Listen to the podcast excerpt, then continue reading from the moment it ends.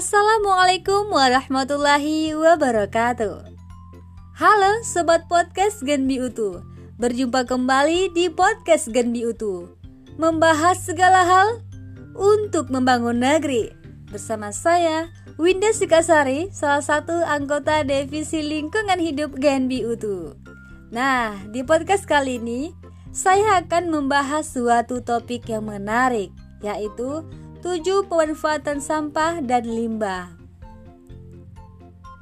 Istilah sampah mungkin sudah tidak asing di telinga kita. Hal pertama yang terlintas adalah tumpukan sisa-sisa makanan atau limbah yang menimbulkan aroma tak sedap dan tidak enak dipandang oleh mata serta tidak berguna lagi. Sampah merupakan material yang memiliki kandungan zat kimia berbahaya dan memiliki potensi untuk merusak segala hal yang ada di sekitarnya termasuk pada lapisan atmosfer bumi. Perlu kita ketahui nih sahabat pendengar podcast, sampah yang kita lihat setiap hari memiliki beberapa jenis loh. Pertama, berdasarkan sumbernya. Sampah berdasarkan sumbernya tergolong menjadi enam kategori. 1. Sampah alam yaitu sampah yang berasal dari alam dan mengalami proses daur ulang secara alamiah.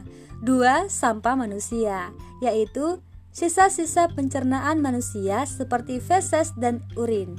Tiga, sampah konsumsi, yaitu sampah yang berasal dari pemanfaatan atau konsumsi yang dilakukan manusia.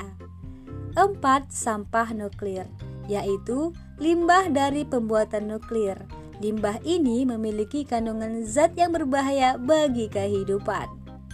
5. Sampah industri, yaitu limbah cair dan padat dari hasil produksi. 6.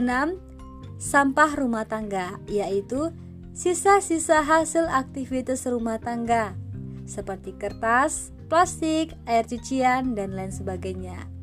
Dan yang terakhir, sampah perkantoran, yaitu sampah yang berasal dari kawasan perkantoran dan pusat perbelanjaan.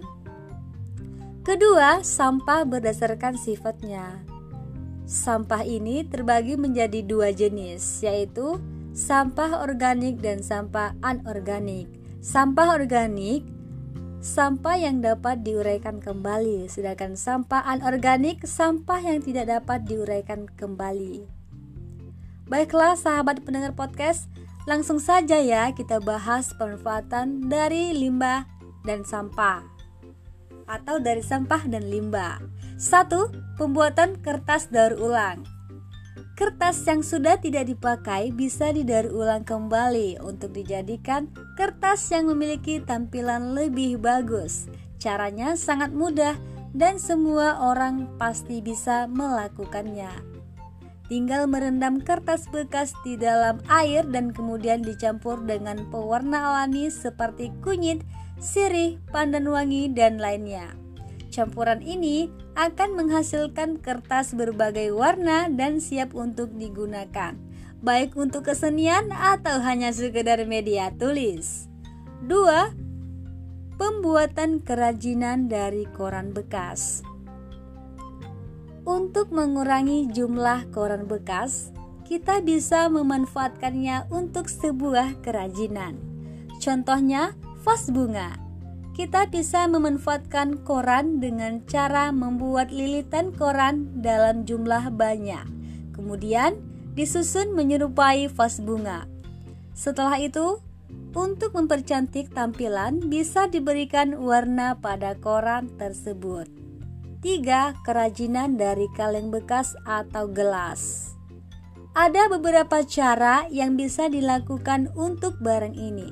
Misalkan membuat gift box dari kotak permen, pembuatan kotak pensil dari botol kaca, atau pembuatan guci dari pecahan gelas. 4. Pembuatan makan ternak. Caranya dengan menyampur, mencampur sisa sayuran, ikan ataupun ayam yang ada dengan dedak. Nah, campuran ini menghasilkan makanan ternak yang bergizi tinggi dan baik untuk kesehatan hewan ternak. 5. Pembuatan gas metan. Mungkin hal ini masih jarang diketahui oleh masyarakat umum. Ternyata di balik sampah terdapat suatu kandungan yang mampu dimanfaatkan. Penelitian telah membuktikan bahwa dalam sampah terkandung gas yang sangat potensial bagi kehidupan, yaitu gas metan. 6. Bank sampah Bank sampah adalah tempat di mana dikumpulnya sampah-sampah anorganik yang dapat diolah atau didaur ulang kembali, seperti gelas, plastik, kaleng, dan lain-lainnya. 7. Pembuatan kompos Beberapa sampah organik mengandung karbon dan nitrogen sangat tinggi, seperti sampah hijau, daun kering, kotoran hewan ternak, lumpur cair, dan sebagainya. Sampah-sampah ini bisa diproses untuk dijadikan kompos. Nah, inilah beberapa pemanfaatan dan mudah untuk dimanfaatkan sampah dan limbah dan jangan anggap remeh kehadiran sampah yang ada di sekitar. Berusahalah untuk bersahabat dengan sampah, bukan malah menghiraukannya atau memusuhinya tapi segera lakukan upaya pengurangan sampah dengan hal yang positif untuk menyelamatkan dunia. Terima kasih sudah mendengar podcast Genbi untuk kali ini. Sampai berjumpa di podcast selanjutnya. Assalamualaikum warahmatullahi wabarakatuh.